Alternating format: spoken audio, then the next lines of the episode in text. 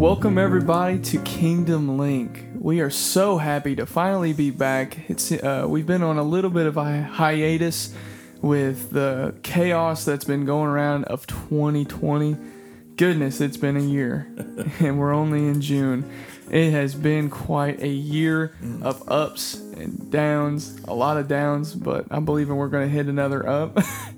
Hopefully we're making our way in some good strides. Yes. Today we want to talk about a serious subject and a sincere subject. Yes. And so we're bringing in some help today. It's not just going to be myself and my father, Tim W. Gill. We're also bringing in our associate pastor, Timothy Gotra, my brother-in-law, we're going to be talking about racism and how to deal with outrage in this present time. Yes. Because in this society today, we are seeing so many protests, so many riots, so much hate and anger. Mm-hmm. And I believe that this is I say this in every sincerity, this is an opportunity for the church to finally be the church. Right. Amen. Absolutely. Amen. You know, David, I saw someone that said this, that they owed 2018 and 2019 apology. For sure. Because they said how rough their year was, 2018, 2019. They owed an apology. And man, it's been insane. We are in 2020 is a year of a new decade and new mayhem. Absolutely. And it is crazy.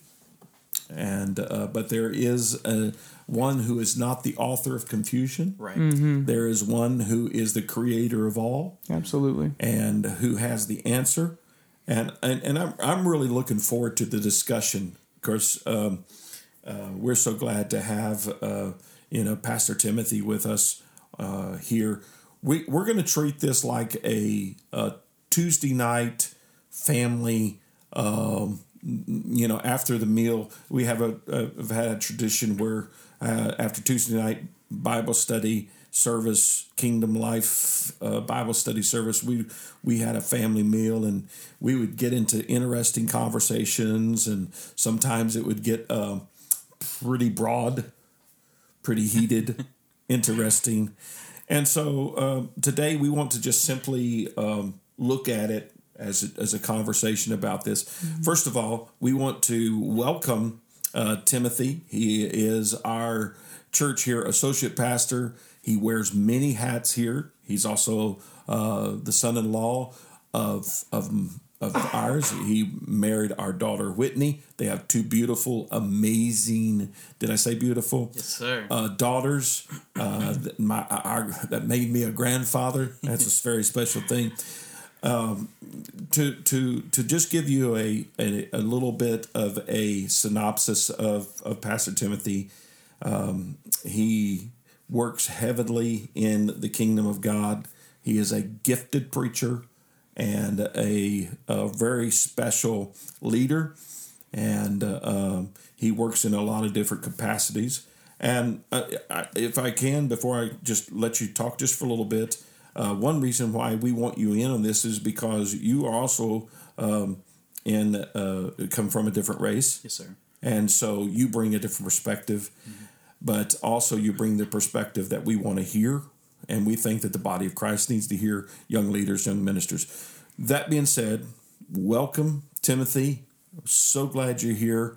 And just tell us a little bit of what you would like the audience to know about who you are. Amen. So I'm honored to be here with you guys. I'm so thankful for Kingdom Link and the opportunity to bridge gaps. And I believe that with each episode that comes out, lives are being impacted by it, and people are being brought together from it. And so it's an honor to be here with you guys and to talk about a topic like this.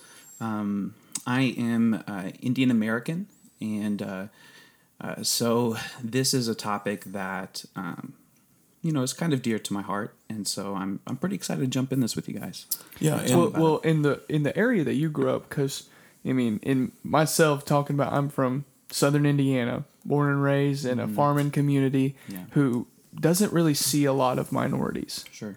So in where you grew up, and really the reason we wanted to bring you on is, and honestly, I didn't know this, but I saw your post the other day on Facebook that said after the events of 9/11, that your family suffered some racism brought to them. Right.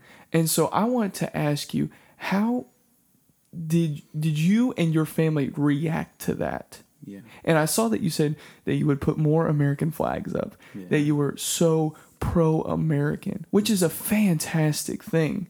Yeah. So beautiful. I want. Yeah. Can you talk about that for a little bit? Yeah, absolutely.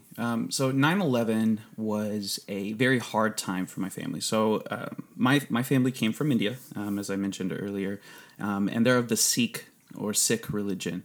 And so, typically, what you'll identify the males because they will be wearing turbans. And when 9/11 happened, I remember being in my science class, and the TVs were on, and we were all watching what was taking place. And at that moment, I was observing what was happening in our country, but I didn't know the impact it would have on my family. Right. And so it was after that, just days after, I remember we had this Jeep, this big old Jeep. And I remember my grandfather, he doesn't speak very good English. He always wears the sweetest turban. He makes it look super fresh. Yeah, every time I see him, he's fly. It looks really nice, and it matches his shirt. He's just looking good. And I remember all of a sudden on the back of the Jeep, there's this bumper sticker that says, "I love USA." Oh. You know, and all of a sudden you see it on all of our cars now. Yeah. And they're wearing pins of the American flag. Right. And they have bumper stickers of the American flag. And I remember hearing the comments after all of this happened from people who knew me and were my friends, and they were just joking about it, making, just little jokes, but then also from people who, which that wasn't okay. Right. But then also from people who didn't know me. And so hearing the jokes, like when I introduced myself to them, and so my Indian name is Titu. Right. Okay, and my last name is Gotra. It's a really odd name, right? So as soon as you hear it, it sounds different. It sounds different. Right. It's not an American name. Right. So they say, "Where's that name from? What's your culture?" And so you tell them, "Oh, from India," and their response, and I've heard this tons and tons of times. Their response is, "Oh, are you guys the ones that flew the planes into the towers?" First of all, that shows the lack of understanding geography. Right. Absolutely. Yeah. Absolutely. Yeah, they kind of missed the ball on that one. Absolutely. Absolutely. The lack of education. Yes. Right. And so those were difficult questions to kind of deal with. And watching my family have to deal with it. Mm-hmm. I wasn't wearing the turban. So about this time, how old were you? Oh, man. So it'd be 2001. I was maybe a freshman in high school. Wow. Or something like that. So old enough to really be aware of what's going on. Yeah, absolutely. Wow. Mm-hmm. Absolutely. And I remember like my dad telling me, "I love this country so much." Like, I love this country.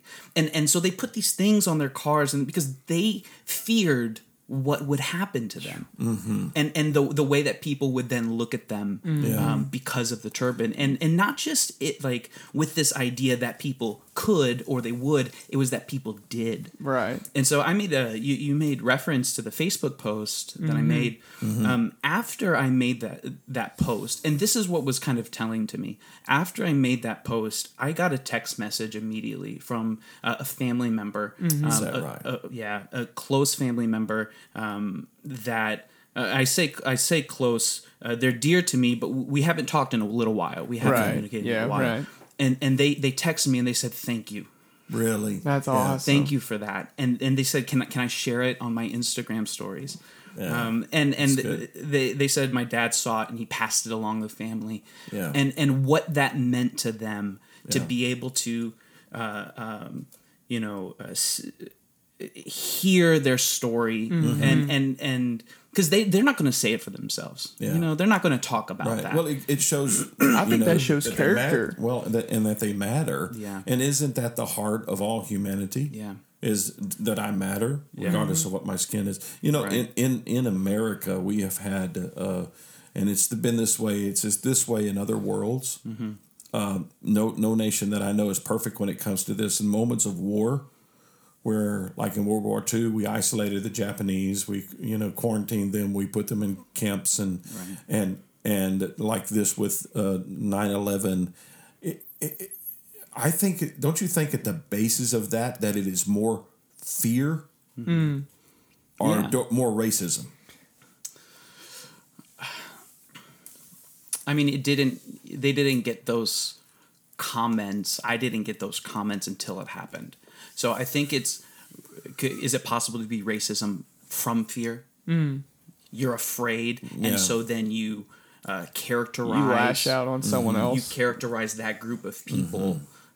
And you associate them with that, even without never having an understanding or even attempting to learn that culture or those types of things. I think one thing that stands out to me is the kids who came up to me. Mm-hmm. And they would say things like they would make the terrorist comments, and they'd make jokes about being a towel head. Mm-hmm. What stands out to me is the lack of education from the parents to the kids, and I think that's where racism. Mm-hmm. That's how you defeat it in a generation. Mm. Yeah. Is from teaching it from the parents to the kids. And just a quick side note.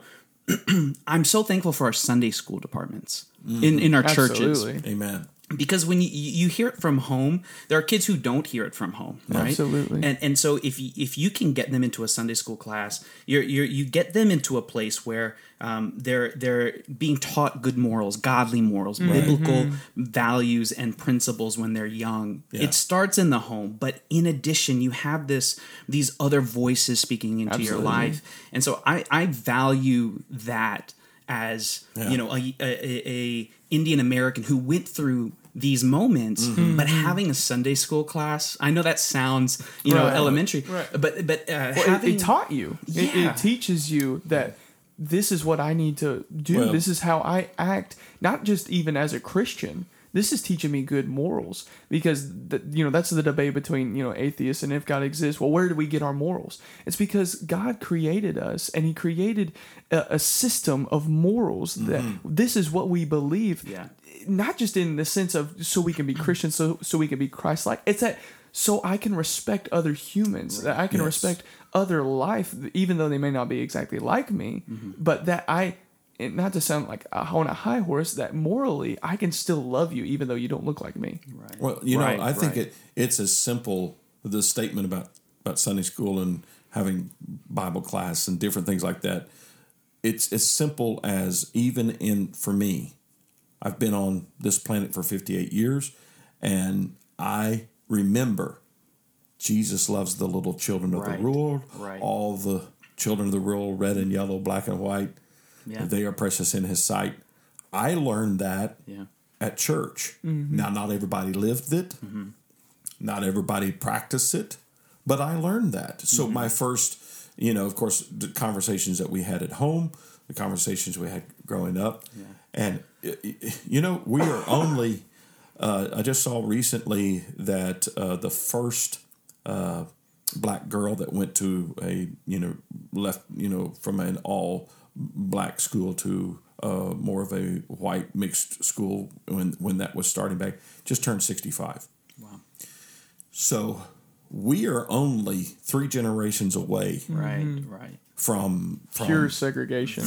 Not just segregation, because it wasn't, it wasn't too long until in the 60s, there was still laws I think, in the early 60s, there was 16 states where interracial marriage was illegal.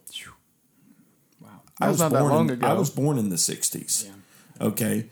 And, it's interesting to me. I heard the sociologist from Harvard that said that one of the benchmarks that they tend to look at to see whether a culture is being assimilated into society is within the interracial marriage. Mm-hmm. And we have gone from, let me look this up. I had some quick statistics about this. In 1958, only 4% approved of black-white marriages. Mm. In 2016, 87% approved. Mm. Wow. So, in my life, I have seen some major good advances. Right. Yeah. From a white, mm-hmm. Caucasian. I grew up in the South. I grew up in Texas. I saw racism very clearly there. Mm-hmm. I didn't always understand it. I do now. But to see the fact that we have really come far in our nation, I mean, a few years ago, I don't think we'd ever even have an idea that we'd have a black president. Mm-hmm. Or a black Secretary of State, right. Or, a person like that. And so I hate these moments when we're going to get into the riotings but I love the fact that you talk about, I love America. I love the fact that by and large, America is not made up of bad cops. Right. Mm-hmm. Right. Or bad thug. We can't put a blanket statement on people like that. No, because I feel like that's almost just as, not necessarily racist, but just as prejudiced as doing those kinds of acts to say, mm-hmm. well, all cops are black, mm-hmm. bad, and all black people are thugs. Yeah. That's just as bad as what happened, yeah. is to say something like that. Yeah. Well, in your experience, Timothy, you have seen up close with your differences, color of your skin. You're very tanned. I definitely would enjoy a little tanning. That's awesome. Our, a little tan. Yeah. But in the church, right. Have you firsthand experienced church people who treated you differently? No, not that treated me differently. No. I've heard statements said, just in general, mm-hmm. and not even meant to be hurting, mm-hmm. towards minorities or anything like that. Mm-hmm. But nothing personally, like yeah. nothing That's attacking awesome. Or anything yeah. of that sort. No. Yeah. Well, and that's an amazing thing, because 10 years ago, could minorities have said that? Could someone of a minority have said that? Mm. Don't know. I just think that's a great stride that we're making that a lot of people yeah. just don't talk about. Mm-hmm. Yeah, and I think, if I may make one more comment about this, is that it has been said by some very influential people that racism is in the DNA of America. Mm. I understand that statement. But when you say racism is in the DNA of America, you're really saying you can't change it. Mm-hmm. Right. There's no hope. Mm-hmm. Because you can't change your DNA. Mm-hmm. I can't change my DNA. No. Right. So, yes, there is some roots to there's some deep wounds. Mm-hmm. Deep wounds, especially in the black community, that is still fresh mm-hmm. from only 3 generations ago. To slavery. Right, because like we said, we think it was so long ago. It's not. Yeah. It's not, you know. And so for that community to be hurting, it seems like we're like, well, yeah. that was long ago. You should be fine. You should be over it. That wasn't that long ago. Well, so we need to be able to say, I understand why you hurt. I understand why you feel the way you mm-hmm. because it wasn't that long ago. We'll put it in this context. My grandparents were alive during the Civil War. Mm. My grandparents would be alive during the Civil War. Oh, man. Lord help us. So the quote you said, say it one more time, about racism in our DNA. It has been said by, some very influential leaders that racism is in the DNA of America. Mm-hmm. And I get where that's coming from, is that it's a part of our fabric. Right. It's in our history. But to say it's in our DNA is to give no hope for change. So here's what when I hear that, what I'm also hearing is, yes, racism is in the DNA of America. But what I'm hearing louder than that is sin is in the DNA of America. Right. And so, like, my perspective and my worldview is going to be different than a lot of other people's, sure, because my worldview is from a biblical place. Absolutely. It is a biblical worldview. Because through that Sunday school teachings, you grew up morally through that. And so that's the way you view the world, right? Absolutely. Just like Dad and just like me. Exactly. Racism exists only because sin exists. That's the truth. Absolutely. And so to deal with racism, you have to deal with sin. Yeah. And there's only one place that you can deal with sin completely, and that's at an altar of sacrifice. Absolutely. Yeah. Romans 12, I beseech you therefore, brethren, by the mercies of God, that you present your bodies a living sacrifice, holy, acceptable unto God, which is a reasonable service, and be not conformed to the world, but be transformed by the renewing of your mind. That's getting to the root of racism. It doesn't understate racism. No, but it gets to the foundation of what it is, and racism is sin. Yeah, and the ultimate goal of Jesus Christ, he prayed this in John 17. He said, "Father, that the church would be one." Mm-hmm. Where we become one is at Calvary. Right, right. We all have to go to Calvary to find the redemption. The same path of redemption. Yeah. Right. I go through, we go and we preach it around the world. Mm-hmm. And it doesn't matter the color of the skin. It doesn't matter the tribe. Or we all become one in Christ at Calvary. Mm-hmm. And Jesus paid for that. Yeah. Right. By shedding his blood. Absolutely. For us. And, you know, I like what you said, that it's not in the DNA. I was using that as an illustration to show that the hopelessness that comes across sometimes from our leaders is tragic. Mm-hmm. But to be able to hear that there is hope, that's a message, I think, that has got to be espoused in this particular time that we're living in. Absolutely. So, going from that, so let me just ask you, how do we deal with a world consumed with outrage? Because outrage isn't something that's new. Mm-hmm. I mean, Timothy, you saw that, your family saw that from the outrage that came out of 9/11. Mm-hmm. We've seen this, and it seems like if this world isn't mad about something, that they aren't satisfied, that they've got to have an outlet for that rage. Mm-hmm. And for some odd reason, outrage has become comfortable to us. And when I say us, I mean the world. But why does it seem like this time it's different?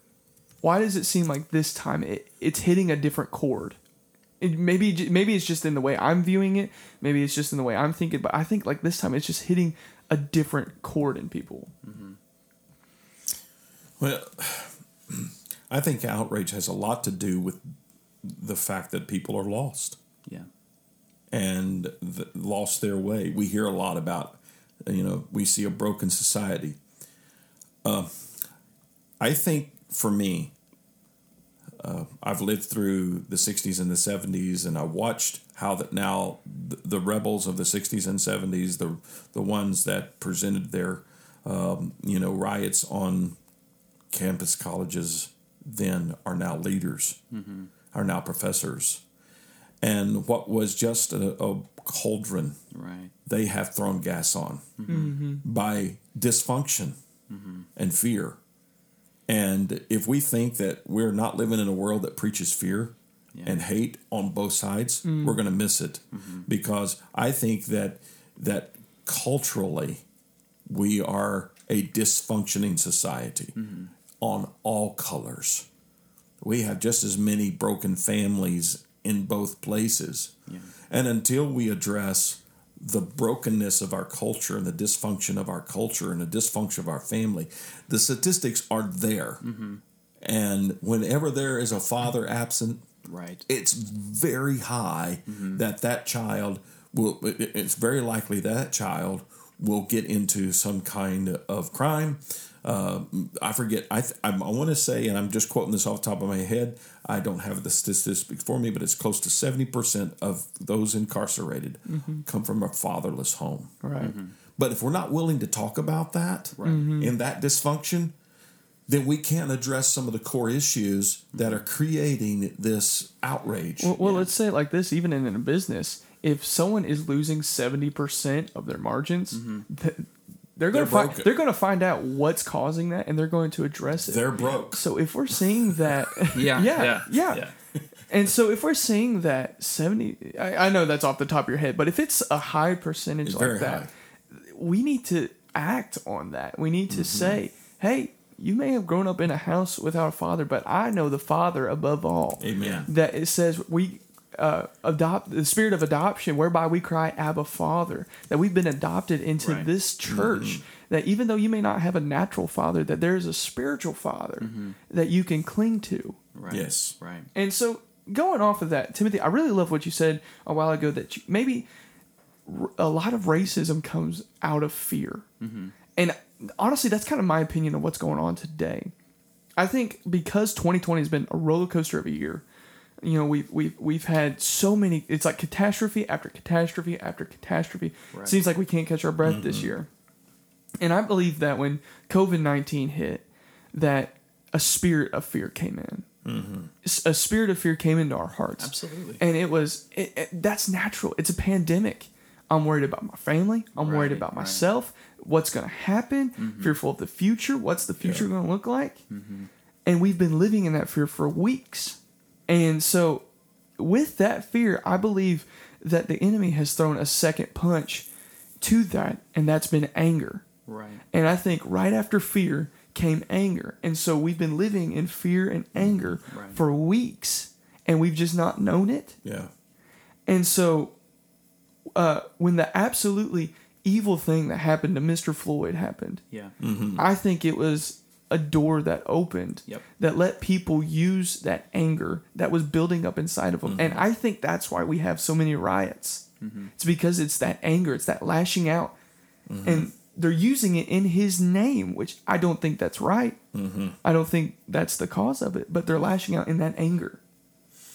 Yeah. Well, you know, let's dive deep. Let's dive deep. Again, you said it already, Timothy. Our worldview is based on a biblical view, right? So what we're coming from is not from an university standpoint. It is not coming from a secular standpoint. We're coming from a biblical standpoint, right? And I firmly believe the Bible teaches us that what we see in the natural has a counterpart happening in the spiritual. Yeah, absolutely. And wherever there's a natural problem, then there's a spiritual root to that natural problem. I am of the opinion, and I feel like that the spirits have been working, the spirit of fear, the spirit of warmongering and anger and wrath and all this stuff has been churning and working in the minds of men. Right. And the minds of women. Right. And it's been heightened by some, maybe not all, but some media types. Sure. And some political leaders that have used it to stir the pot rather than to really look for real reconciliation. And so, but there's a spirit behind this that I think is a push from darkness to try to prevent revival, try to prevent as many lies that hell can destroy. It's going to destroy. It doesn't care what the devil is. The ultimate non-racist when it comes to he doesn't care what skin color you are. He wants to destroy your soul. Right. He wants to destroy your family. He wants to destroy your business. He wants to destroy your livelihood. Yeah. He wants to bring you down. And I think that is so interesting because God's the exact opposite. He doesn't care about your skin color. He doesn't care about what you look like. Yeah. He loves you. Because he wants to build you up. He wants to build you up. He wants to make you better. And I honestly think that, and don't get me wrong here, but when Mr. Floyd was brutally murdered, that it did open a door. But I think it was a two-way door. I think in one instance, it opened the door so that people could act out in their anger and act out in their rage. Right. Horrible. But I think it opened a door for us as the church, and not just the church, but the people of this world, to have a conversation that we were too fearful to have in the first place. Why are we talking about it? Absolutely. Yeah. I honestly did not think as a white male that I had a place to talk about racism. But I believe that this has opened a door that I can say something because I have the answer, and that's Jesus. Right. I can bring. And what if that is the revival, that there were hearts that had racist feelings, that had racist thoughts or whatever, but this has opened the door to say, you know what? I was thinking wrong. And what if that's the revival that we're looking for? It's the mending of hurt thoughts and hurt feelings. What if that's what we're looking for? I think as much as God can deliver someone from jealousy or addiction, God can fully deliver someone from the spirit of racism. Amen. Absolutely. And you're talking about the spiritual push behind all of this. And I think at the foundation of what we have to understand as the church or as a Christian believer is exactly what we're fighting. Because if we don't understand what we're fighting, then we can try to throw out solutions, and they're just going to hit the wall and fall right down. Right. So we have to establish what exactly are we battling. And you mentioned it, talking about this spiritual war, and Ephesians 6:12 tells us that we wrestle not against flesh and blood. We don't wrestle against color, right? We're not wrestling against culture, cultures, and where you come from. We're wrestling not against flesh or blood, but against principalities, against powers, against the rulers of the darkness of this world, against spiritual wickedness in high places. Right. We're not fighting each other. No. This is a spiritual battle, and the only way that we're going to have full, complete victory over racism can only be through the power of the Holy Ghost. Absolutely. Well, even in Colossians 3:2, it says, set your affections on things above, not on things of the earth. That's literally just saying, set your mind to higher things. Yes. You know, there is racial problems, but there is an answer to this. And through that answer, it can bring revival, can bring restoration to a hurting world. I've witnessed firsthand and had the blessing to witness firsthand being a part of two multiracial churches. My wife and I, Faith and I, were youth pastors in the Chicagoland area, and in that church, I think at one time we had 16 different races. Wow, that's from different nationalities. That is incredible. Okay. Yeah. We're talking about first-generation Polish people. Wow. First-generation Haitians. That's first-generation, and you know, blacks, Hispanics, but from 16 different nations represented. So it's kind of like going to the UN. Right. And we had our problems. But at the heart of it, most of it was not racial. It was cultural. And if I may quote Denzel Washington. All right. Yeah. Go ahead. Denzel Washington said this, and I saw this on a statement he made on a YouTube video somewhere recently. And he says, what most people see as race is really culture. He said there's a reason why a black man can produce a movie related with black topics. Because he understands the culture. That's good. There's a reason why a German could do a movie related to Germany and World War II. They understand it. Because they understand the culture. Right. That's what's missing. That's so good. Yeah. That's what's missing in our world is that not appreciating culture. Your family. Your family approaches life totally different because of their culture that they come from India. And but yet, what little bit I've seen in your family, they very much are assimilated in American culture, absolutely, but still retained. Well, how boring would it be if everyone acted the same? Yeah, I mean, what if we all talked the same? What if we all acted the same? Yeah, that's boring. Give me some different cultures. I'm gonna be honest with y'all. Give me some Mexican food. Tell you about that. Let's be real. I mean, guys. I mean, you know, my mom can cook. My wife can cook, but that's about all that I know that white people can cook. Yeah. But there are some fantastic foods out of there through different cultures. Let's just be real. The funniest moment was one day when I was talking to my dad or whatever, and he invited me and my brother over for Thanksgiving dinner, and they love America so much and they want to be a part of it so much. They had turkey. But they didn't have turkey. They had turkey curry. And it was the funniest thing because it was like this, you know, they had never made that before. I had never seen that dish, but they wanted to bring in, they wanted to be a part of, you know, of what they, right. what's here, this country. They love it so much. I think that's so beautiful in itself, though, that they did take an American idea, but they made it their own. Yeah. They put their own culture on it. Yeah, and I think that's awesome. And I think that's missing in this conversation is the appreciation of ethnicity, mm-hmm. the appreciation of culture. Right. And formulating a love that, hey, you know, you come from a different standpoint. I may not always understand your past. You don't understand my past, what I've been through. And yet I can appreciate and celebrate even. That's it. Celebrate the fact that, you know, my black brothers and sisters in the Lord are friends that I have that are of another ethnicity. Yeah. Why am I having a hard time saying that word? But anyway, It's missing out on the glory that God created us Absolutely. All in His image. Yeah. Right. I don't want you to look at me and tiptoe around my culture. Absolutely. I don't want you to be afraid to ask me mm-hmm. About being Indian right. and what the Indian clothes mean right. and mm-hmm. the you know the traditions of mm-hmm. where my family comes from.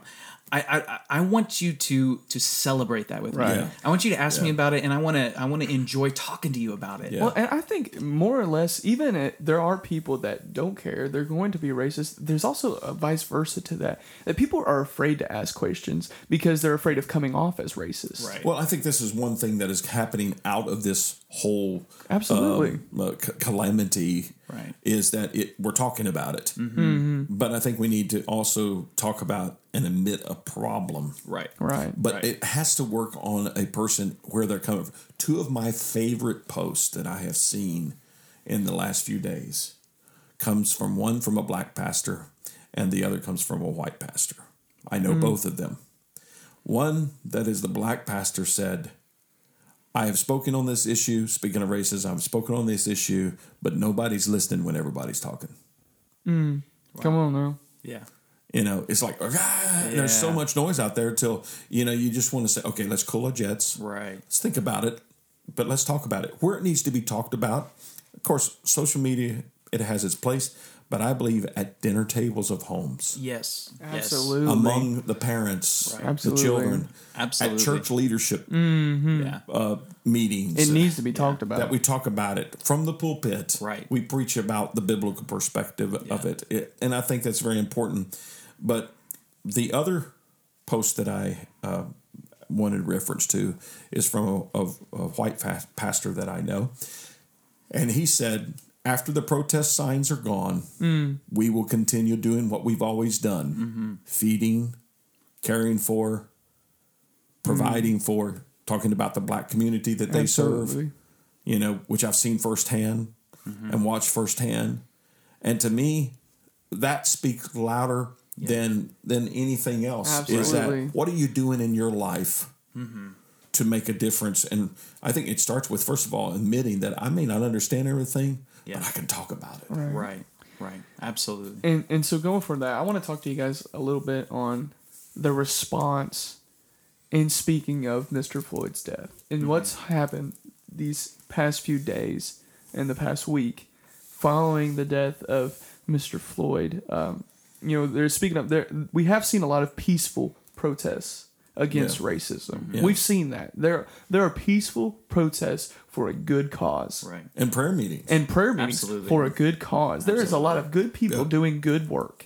Yeah. But then on the other hand, we have begun to see a lot of violent, evil riots in our streets, taking over our country, taking over these cities. And I do believe that these riots were born in that anger over these past few months. And it's like that. It's like a boiling pot of water that at one point it's going to overflow, and it has. Right.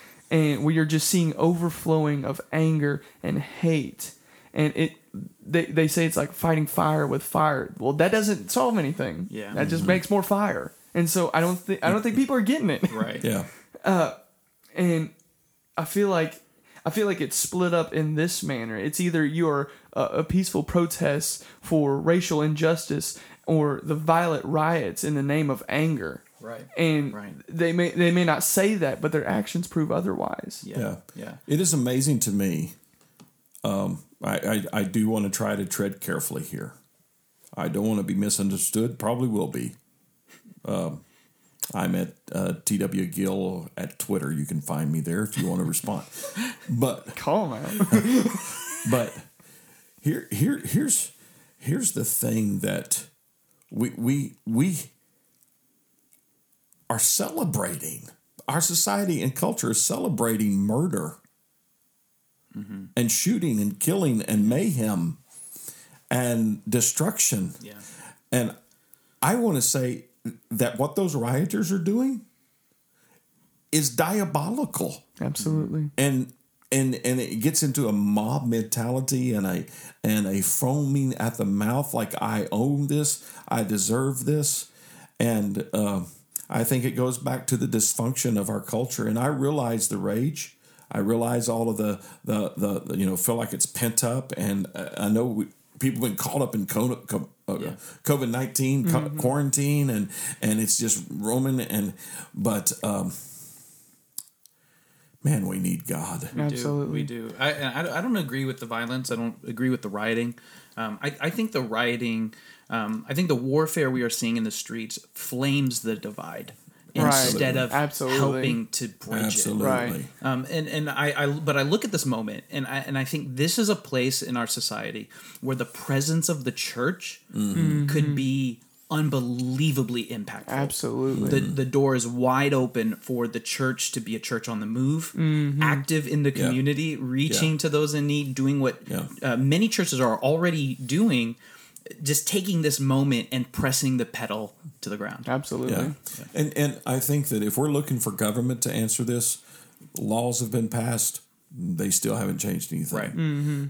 You can look at political parties. You may be a very pro-Democrat or pro-Republican. Quite frankly, both sides irk me. They're both wings of the same bird. Well, they irk me, and though not all of them, but some of them have taken advantage of Corona and of the riots and all of this for their political agenda. Right.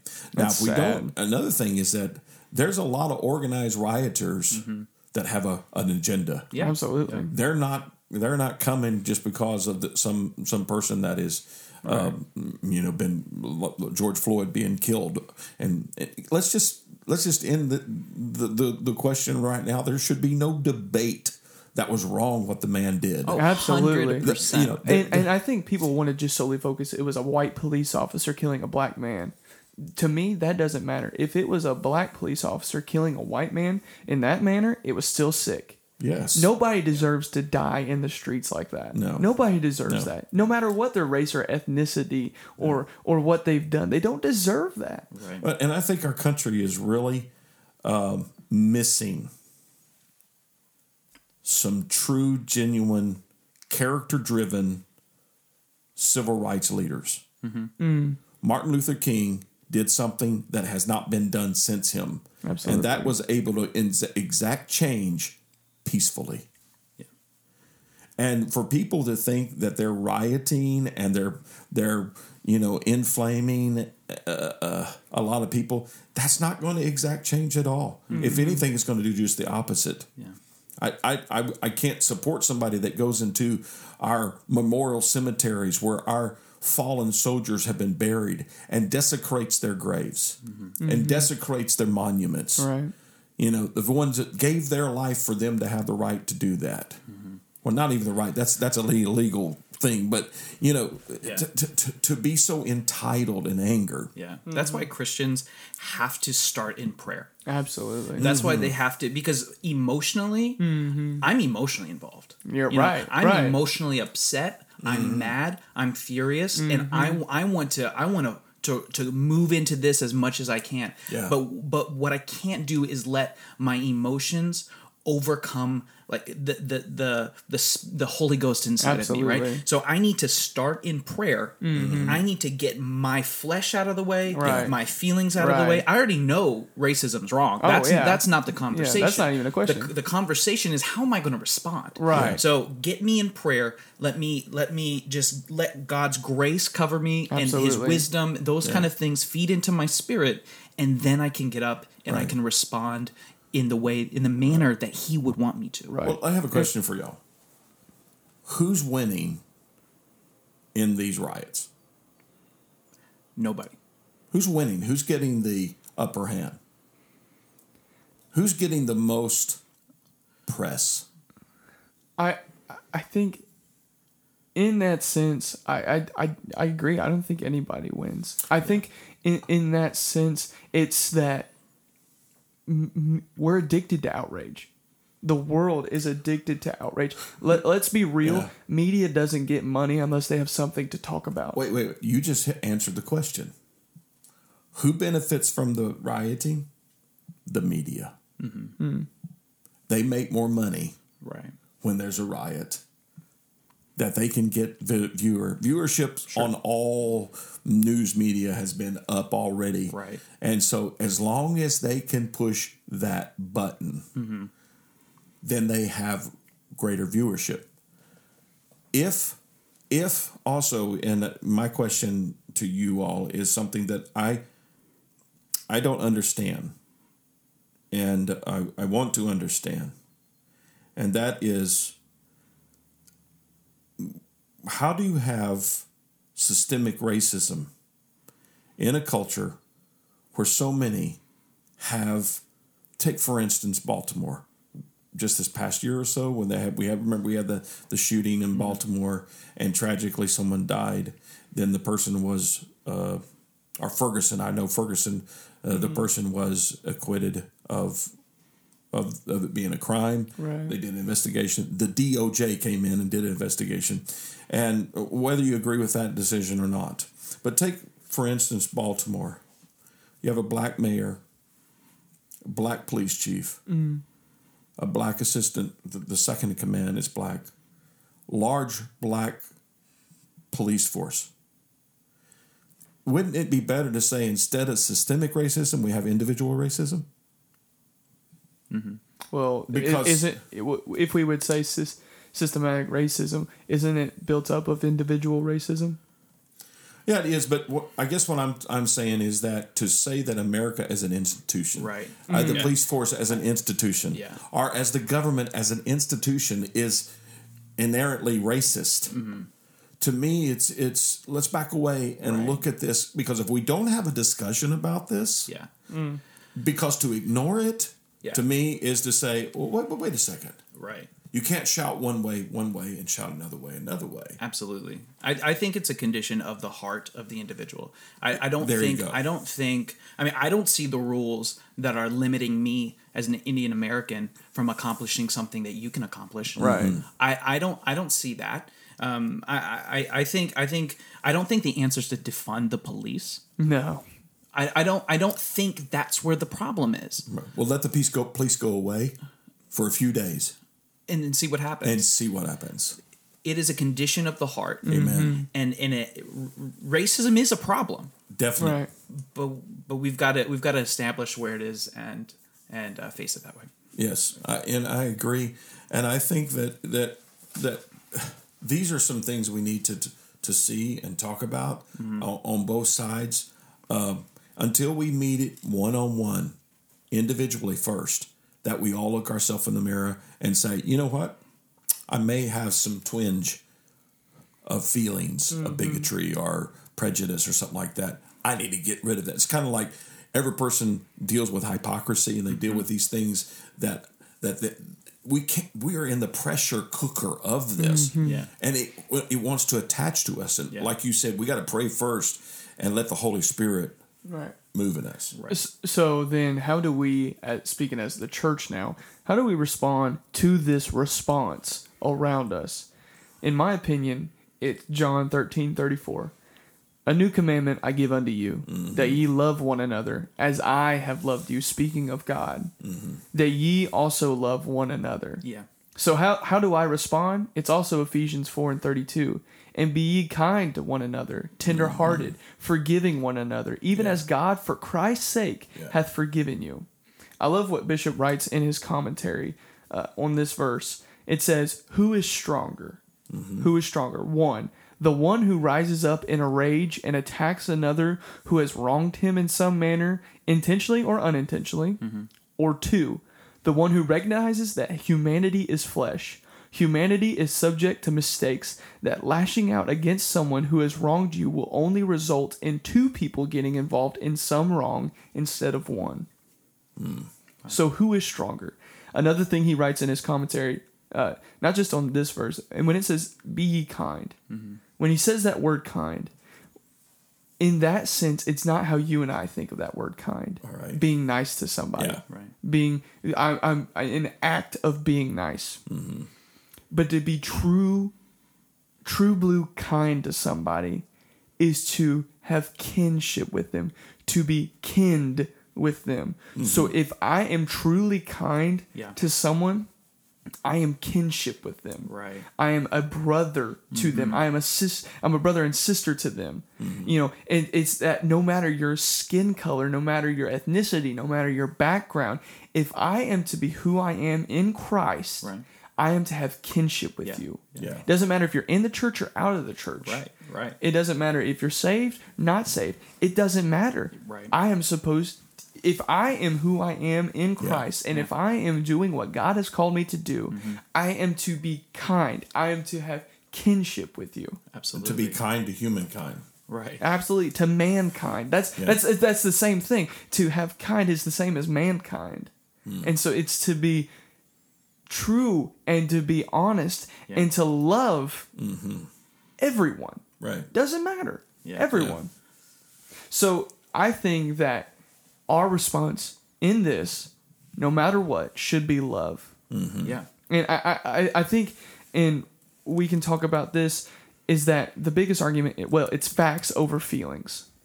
Facts over feelings. Mm-hmm. Well, facts don't care about your feelings. Well, your facts hurt my feelings. I think Jesus yeah. is the answer to that. Yeah. yeah. Why? Because when adversity came to Jesus, he answered in facts. Mm-hmm. When the Pharisees came against Jesus, he answered them with the word. Yeah. Mm-hmm. But yet, Jesus also went into the temple and flipped tables. Yeah. yeah. He acted out in feelings, but he was also right because of the law and in the word. He was found and he was solid in doing that, in acting out in those feelings. Yeah. Mm-hmm. But his feelings weren't just based on the flesh. It was yeah. based on the law. It was based on fact. Mm-hmm. So I think the argument isn't fact over feeling. I think Christians are called to be both. Yeah. You know, it's like back in the 60s and the 70s in the protests, well, you're either a hawk or you're a dove. Mm-hmm. And if I can quote Johnny Cash, I'm a dove with claws. That's awesome. Well, I quoted Denzel Washington, so you can quote thanks. That gives me. Yeah. That gives me spiritual. The man connection. In black. Yeah. So what you're saying is it all points to Jesus. Absolutely. Right? He's yeah. facts. He's feelings. He's everything. And he's love, right? Absolutely. Yeah. So 1 Corinthians 13 says, if I speak in the tongues of men and of angels, but have not love, I'm a noisy gong or a clanging cymbal. Mm-hmm. If I have prophetic powers and I understand all the mysteries and all knowledge, and if I have all faith so as to remove mountains, but have not love, I am nothing. Yeah. If I give away all that I have, and if I deliver up my body to be burned, but have not love, I gain nothing. Mm. So now faith, hope, and love abide, these three, but the greatest of these is love. That's so awesome. I love what Dr. Tony Evans writes yeah. in the commentary on John 3:16. For yeah. God so loved the world that he gave his only begotten son. Mm-hmm. It says that, and I'm paraphrasing this, that God's love for us, each and every one of us, that if I want to be like Christ, and if I am like Christ and I don't love my neighbor, mm-hmm.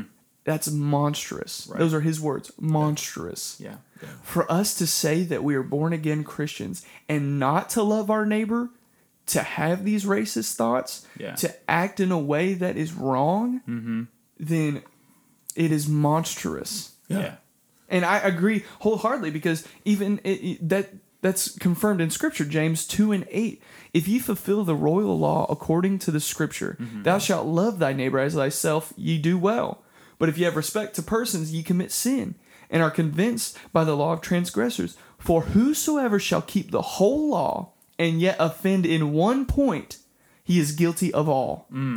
For he that said, do not commit adultery, said also, do not kill. Now if thou commit no adultery, yet if thou kill, thou art become a transgressor of the law. Yeah. So speak ye, and so do. Yeah. Do what you say. Yeah. Do what you say. Do what you preach. As they that shall be judged by the law of liberty. Look at this. For he shall have judgment without mercy, that hath shown no mercy. And mercy rejoiceth against judgment. Yeah, that's good. So if I... How dare I say I'm a Christian and be a racist? How dare I say... Those are incompatible. Right. Those don't mix. No. And it's not just racist. How dare I say, well, I'm not a racist, but yet I'm committing adultery, or I'm lying, or something like that. If I'm trying to say that I'm not doing something, but yet I'm still sinning in one area, I'm still a sinner. Yeah. Right. I'm still wrong. Right. Yeah. So for us to say, well, I'm a Christian, well, you know... I don't think whites should marry blacks. That doesn't mix. That doesn't make sense. That's right. It doesn't at all. You talk about fulfilling the whole law. The law, there are 613 laws in the Mosaic Law. Okay, this is how you're to live. I don't know about you. I have a hard time memorizing 613 laws. Yeah. And understanding which is ceremonial and which is moral and which is civil and all of that. Okay. Breaking that down theologically, hermeneutically. So Micah helps us simple guys out. He breaks it down to 3. What a pal. I appreciate that.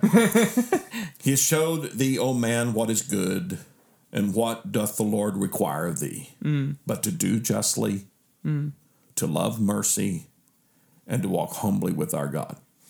Now, for those like me, again, that battle even that, Jesus breaks it down to 2. From 613 to 2. Come on now. Jesus helping us out, He's helping us out, too. My guy. When they asked him, good master, what is the greatest commandment? He said, love the Lord. Lord, love God with all your heart, mind, soul, and strength, and all that. And then love your neighbor as yourself. Yeah. So he drew... the whole crux of what living for God is. It's summed up into 2 statements. Wow. Love God, love my fellow man. Love people. There is no stipulation of, oh, love them, but. Right. Absolutely. Oh, there's not a comma. There's not a colon. There's not a but. There's not an or. It's a period. Right. Yeah, love them. Right. And I think that we need to love and be careful, be slow to anger. Be slow to judge. You know, this is a whole nother podcast. We'll work on this sometime, but there is a correct way biblically to judge someone. And Jesus said it like this: remove the beam out of your eye first, right, and then you can remove the speck out of your fellow man. Right. Yeah. And being humble and first of all examining ourselves. And say, is there something in me? Is there a little bit of I don't like my fellow man in this, or I look down at my fellow man in this? And there are so many nuances. We talk about facts and feelings. There are so many nuances to this whole thing, because I've traveled this country over, been to several nations outside of America, and watched the different cultures. Do you know there's a northern culture in America and a southern culture? All right. Yeah. By that I mean. I've lived in Texas and I've lived in Pennsylvania. Some say pop, some say soda, some say Coke. Talk about it. What a bunch of weirdos. It's pop, y'all. It's Coke. Everything's Coke in Texas. Doesn't matter what you drink. Well, Dad, I'm sorry, we're in Indiana, so it's pop. but more than that, there's a difference in dealing with racial tension in Chicago than there is in Austin, Texas, or San Antonio, because it's a different melting pot. Right. There's a difference in the way of dealing with racial issues in Indianapolis than it is in Medora. Right. Absolutely. Right. But it doesn't mean that we ought to ignore it and just simply say, well, it doesn't exist. Right. But we can deal with it here. Your question, getting back to your original question, and that is, what can we do? One, love God. Mm-hmm. Two, love our fellow man and be real in the process. I want to mention something that could be, because a lot of people have, and I have, I did a video of it from our church discussing a biblical response to racism. Mm-hmm. And, you know, it really broke me down in my heart to see what happened to Floyd. Mm-hmm. Absolutely. Mr. Floyd. That hurt me. You know, it brought anguish. Mm-hmm. Yeah. But how do we respond on social media? Mm. How do we, because I got a couple questions. First question for both of you. You're more prolific in social media because it is very much a cultural, ongoing thing today. Right. But what good is it, and what is the good outcome for posting on social media? Yeah, I think there are three parts, I think, to how we respond. And the second one that I was going to mention is social media. Okay. And there is a power in your voice on social media. Social media is the voice of the world. Mm-hmm. It is a direct connection we have to our communities. Absolutely. Like I have, you know, being in the church circles that we are in, the religious circles that we're in, we're connected to a lot of the same people who believe the same things. Right. So I can make a post and they'll read it and it won't mean anything. They'll like it, it'll encourage them, whatever. But it won't make a difference per se to them, right? They already maybe have that understanding or that worldview. Right. So what's the point? Well, the point is I'm also connected to so many people in my community. Yeah. Mm-hmm. I'm connected to people family members who don't know the Lord. Yeah. I'm connected to people all in the community next to us, you know. Right. Mm-hmm. So they don't necessarily have someone speaking these things into their life. Right. And so I'm not, and it's our culture. We're not going to go knock on somebody's door and be like, hey, let's talk about this. Let's talk about racism. Right. And you spend an hour and you go to somebody else and you knock on their door. I mean, that's not what you do. With social media, this is our vocal connection with each other. I think a lot of this is like social media. I think it has replaced a lot of things. Because I know a lot of people used to go to like barbershops, and that's where they talked about stuff like this. Sure. So, in all honesty, social media is our place to where we can talk about this now.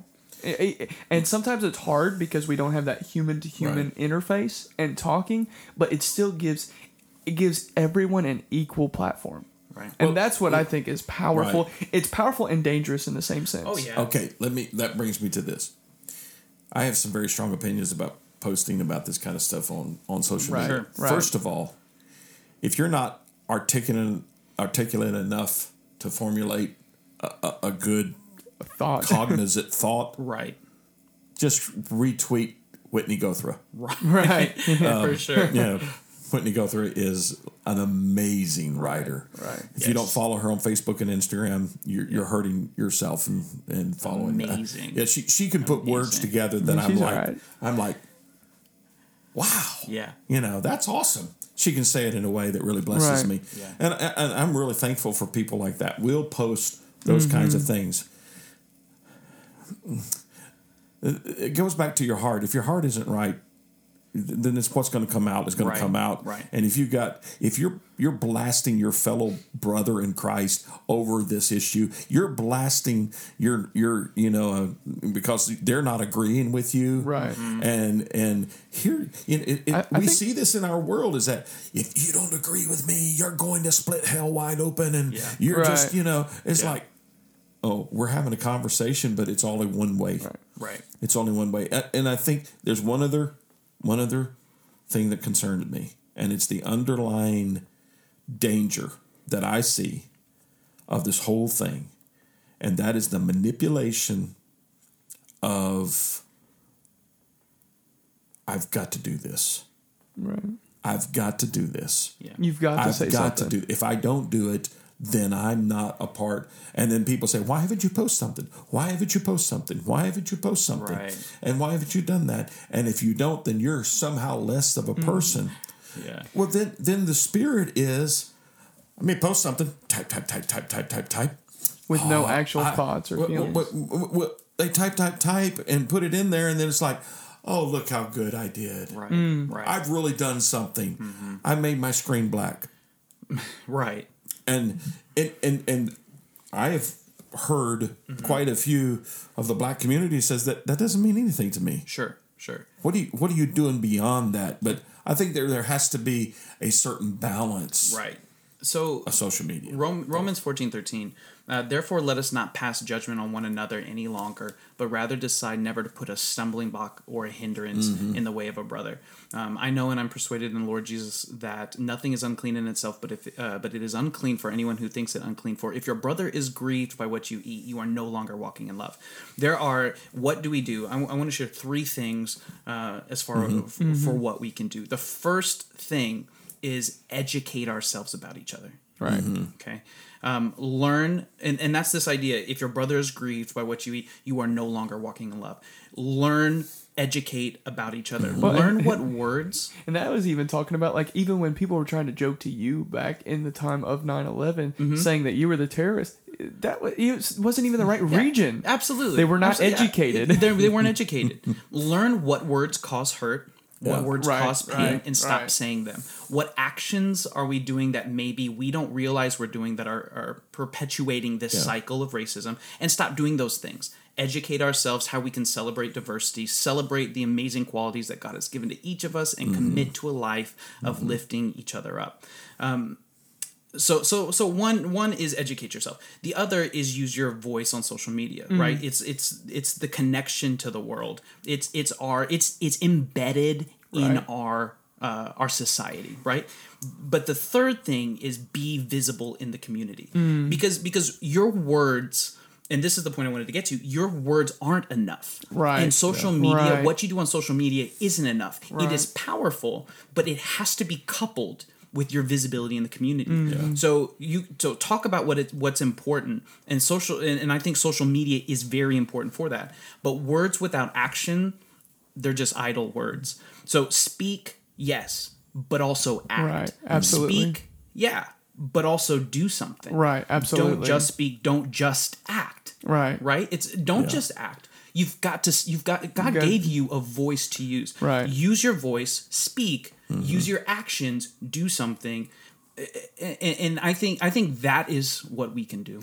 Yeah. I think if I can name one person that I've seen that has used social media the most beautiful way, is Brother Victor Jackson from the UPC. Yeah.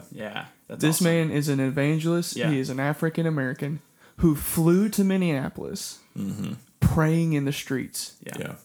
That is how we take action. Yes. That is how we stand. Mm-hmm. That is how the church responds. Right. If you want to post it on social media, that's fine. Whatever. A lot of people are seeing it. It's touched thousands of people. Absolutely. It's touched people like Eddie James. I've seen him post it. But it's not that he's just posting on social media. It's that he's in the streets with rioters, with protesters, praying. And not just praying, God, give them peace. Praying, God, give them the revelation of Acts 2:38. Absolutely. Giving them an opportunity to say, if you want to know more about Jesus, come to me. Yeah. That is how the church responds. Yeah. That is how we respond to racism. Well, and I think that both of you are hitting the nail on the head about doing something. Because that's the ultimate goal. What are we going to do about this? Right. Well, I think one thing is to the emotion that is connected to this on all sides, all races, is instead of outrage, I think we need to respond to anguish. Mm-hmm. Yeah. I think anguish ought to be our response to what is happening from the riots to what happened in Minneapolis. What has happened around our country, it's anguish and brokenness, not in your face, I mean, the thing that troubles me, and to watch, you know, a retired black police captain standing guard over a pawn shop get shot point blank. Yeah. And he's not celebrated. Right. That life matters. Mm. Black lives matter. I think that's it. It's a matter of just simply saying anguish. Yeah. We ought to be in anguish as a church, because anguish should lead us to intercession. Right. Absolutely. Right. Anguish should lead us to prayer and lament and seeking God and being broken about this, because God hears the prayers of people that will be broken and really. I'm frustrated because I see a lot of posts and discussions and talks that is more than it's just simply platitudes. Mm. It's simply platitudes. And I think God's called us to anguish in this particular time. That's one thing I think that we need to, we've already talked about this, but one response we can have is celebrate cultures. Right. Absolutely. Don't be, you know... I love the stories that I hear of missionaries, like the Edmonds that went to Taiwan, Brother and Sister Edmonds that went to Taiwan, that they so immersed themselves in the culture of the Chinese, the Taiwanese, which are Chinese in their language and their culture, so immersed themselves that they would not speak in English for 1 year while they're learning Chinese. And you hang around them today. Yeah, they've been there for over 30 years. They struggle with English now because they have become so immersed in that culture. You would think that they are Chinese. Well, and here's the thing with that. They were not born in that tongue. They were not born in that culture. Yet now they have become that culture.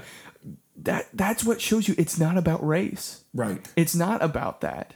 It's that I can, if I am solely committed to what Jesus Christ had told me to do, what God has called me to do. Right. Yeah. It doesn't necessarily, it just blurs that. Yeah. It blurs those lines that to where I can adopt that culture, and that is how people like the Edmonds are effective where they are at. Right. It is because they have adopted that. It is because they have celebrated that culture, and they have. Well, they used it to their advantage. Absolutely. They used it to advantage to get in there, not to be. Paul said, "I become all things to all men, that by some means I can save some." Right. Yeah. To the Jew, I can talk their lingo. To the Greek, I can talk their lingo.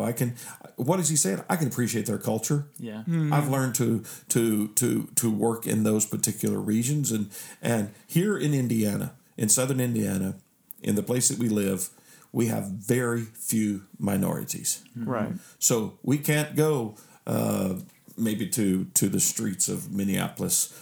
And thankful for those that have. But what we can do is that when we meet people, be kind. Absolutely. When we meet people on the street, whether they're white, whether they're Hispanic, we have quite a bit of Hispanics in our area, be kind. Yeah. And the Bible says that a soft answer turneth away wrath. Yeah. It is living out Christ before them. And I think that is that's something that we could do. Of course, well, one of the main things we could do is pray. Right. Absolutely. Right. And I don't mean, I'm praying for you, and it be a habitual greeting. I'm talking about hitting our face before God and praying for revival. This is an opportunity for the church. Absolutely. So going from that, let me ask this question. How do we move forward? How do we, not necessarily as a nation, as a church, but as a people, how do we move forward? For me, I think it's that we need to realize that racism is not at the heart of this issue. Timothy, you've said this. It's sin. Mm-hmm. Sin is at the heart of this issue. Sin has blinded our eyes. Right. It's blocked our hearts, made us lash out in this fear and anger. Well, let me read this. Colossians 3:5. "Mortify, therefore, your members which are upon the earth, fornication, uncleanness, inordinate affection, evil can..." Oh, I can't say that word. Concupiscence, whatever it is. Concupiscence. Yes, that. "And covetousness, which is idolatry. Right. For which things' sake the wrath of God cometh on the children of disobedience, in the which ye also walked sometime when ye lived in them. But now ye are also put off in all these things: anger, wrath, malice, blasphemy, filthy communication." just speaking evil things, speaking wrong out of your mouth. Lie not one to another, seeing that ye have put off the old man with his deeds, and have put on the new man, which is renewed in the knowledge after the image of him that created him. Yeah. Where there is neither Greek nor Jew, circumcision nor uncircumcision, barbarian, Scythian, bond nor free, but Christ is all and in all. Yeah. Man, that'll preach. So I think what it really is that a lot of people are just struggling with the old man. Yeah. In a sense, my opinion changes when I'm made new. There can be so much hate and anger in my life. Absolutely. But when I am born again, something in me dies. Right. I have watched, talk about change. I have watched a former KKK member open the door for black brothers and sisters in Christ as he was the doorman in the Church of God. Mm-hmm. There's a scripture, there's several scriptures that say this, especially in Revelation. But before the throne, the Bible says in Revelation 5 and 8, and when he had taken the book, the four beasts and the 24 elders fell down before the Lamb. There at the throne, having every one of them harps and golden vials full of odors, which are the prayer of the saints. Mm-hmm. And they sung a new song, saying, Thou art worthy to take the book and open the seals thereof, for thou wast slain, and hast redeemed us to God by thy blood out of every kindred, tongue, and people, and nation. Yeah. Well, wait a second. Let's just stop here for a minute. So around the throne is worshiping and praising God. The closest thing to the presence of God symbolizes His presence is every tongue, every nation, every people, every tribe, every language, every race. So if that is what is happening in heaven, and Jesus said, pray, thy kingdom come and thy will be done on earth as it is in heaven, then the closest we are to heaven racially is when we are standing together, brothers and sisters, side by side, lifting our hands and worshiping the King of Kings, because we have been redeemed. And the answer is the gospel. And the response that we must have is preach the gospel. Preach the gospel. Absolutely. Preach the gospel. Yeah. Live the gospel. There's one cross for all. Absolutely. There was one resurrection for all. And I think one thing that's really cool is when Jesus, when he poured out his, when God poured out his Spirit, the whole, when he poured out the Holy Ghost and he provided the Comforter. Yeah. The Bible says there were Jerusalem Jews, devout men out of every nation under heaven. Now, when this was noised abroad, the multitude came together. I didn't know you was going to say that. That's and they were confounded because that every man heard them speak in his own language, and they were all amazed and marveled. And they said, "We hear them speaking in our tongue." The outpouring of the Holy Ghost was this combination, bringing the people together. Awesome. And what I think is so beautiful about that, it was a blanket that fell. It was a wind that spoke to every individual. You know, like today, a lot of people that come to America, they commonly speak English. So if you were to speak in English, you would, just about everybody would understand. But it's like going to somewhere where no one understands each other, no one can communicate, and then God steps in and says, you all are hearing the exact same thing, but in the tongue that you were born in. Yeah. In the culture you were born in the ethnicity you were born in, whatever, he can still minister to you. And I think that's so beautiful. That's awesome. And that's like talking about in the scripture I read earlier, in the renewed in the knowledge after the image of him that created him. Right. Mm-hmm. Speaking of God. Yeah. Timothy, you have a different skin color than I do. You're in the image of God. Right. I'm in the image of God. Right.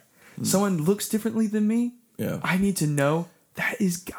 That's the image of God. That statement in the Bible and what you're saying qualifies life as sacred. Mm-hmm. All life is sacred. Mm-hmm. I think that's the point. And this is what has happened to our talked about a dysfunctional culture, is that when we have so devalued life that a person who's aged can be just kind of pushed off the scene. Mm-hmm. You realize today that, and I think it is in Denmark, they don't call it suicide anymore. They call it opting out of life. Wow. Because they have so devalued life. Yeah. The 4,000 a day abortions mm-hmm. that are performed mm-hmm. in our nation mm-hmm. is a devaluing of life. And we can't kick God out of the scene of making life sacred and then saying, well, you know, these lives matter. Don't lives matter?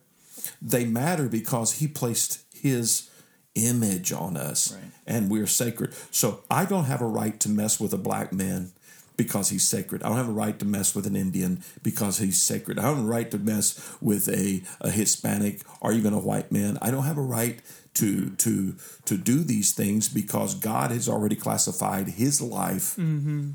as sacred. Right. And he said that. Right. Yeah.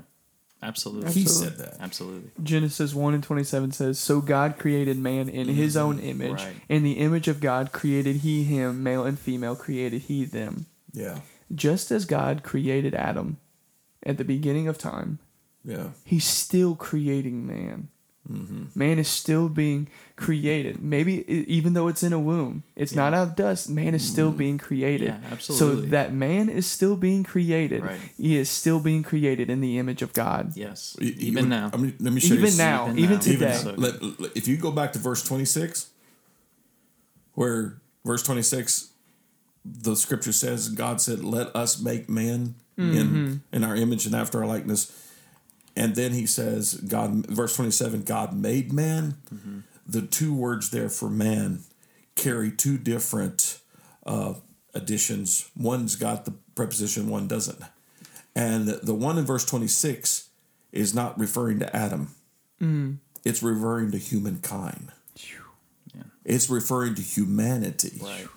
Verse 27 refers to Adam singularly. Yeah. Wow. When God created. So when you say God's still creating man, that's a fulfillment of Genesis 1:26. Right. Mm. He is still using things, mm-hmm. the church, right, you know, his word. Yeah. He's using things to help create right. us in his image and after his likeness. Right. Because that is his process. Right. Mm-hmm.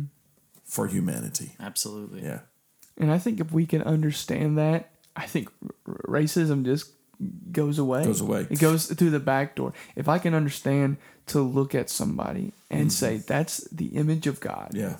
How dare I hate it? How dare I say mean things to it? Because that's the image of the Creator who created me, mm-hmm. who loved me, who gave me the mm-hmm. opportunity for salvation. My dad was born in 1922, and he witnessed the first automobile coming to his community. He witnessed the first airplane coming to his community. He witnessed a lot of this transition, you know, firsthand in mm-hmm. South Louisiana where he was raised. He went into World War II as a young adult white man. At that time, the races were totally separated. You know, you had this group that was all, you know, an army group of selection of soldiers, and then you had the whites that were separated. Mm-hmm. My dad said that they got into a battle one time, and he happened to be in a place where his thing was he drove a truck, and so he jumps out of the truck and hits the ditches as airplanes are coming in, strafing and shooting bullets at his truck. And he just left a place where there was a guard, and that guard jumped into the ditch with him. And he said he was a black man. Mm-hmm. And he said, we wiggled up close to each other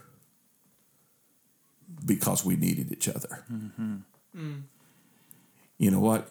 There comes a point in time when you can say separation all you want to, and you can say, but there comes a point in time when humanity right. needs each other. Right. Right. We need the voice of Hispanics and blacks and you know, Asians, and mm-hmm. we need that voice. And quite frankly, I think we hear it now more in the church than ever. Right. Because it opened a door. It does. It opens the door. Man, hey, this is a great discussion. To answer, to hit your question, mm-hmm. where are we going? As the world? I don't know. Yeah. Right? There's no telling where they're going next. Hopefully this conversation brings in change. But As far as the church, what I do know is that for many people, their views of the church aren't positive. Right? Can we agree with that? Yeah. Many people who leave the church, they talk about hurt that they've experienced, hypocrisy in the church, things like that. And I think this topic of racism is a platform. It's a conversation. It's a place where the actions of the church can start healing some of those feelings. Absolutely.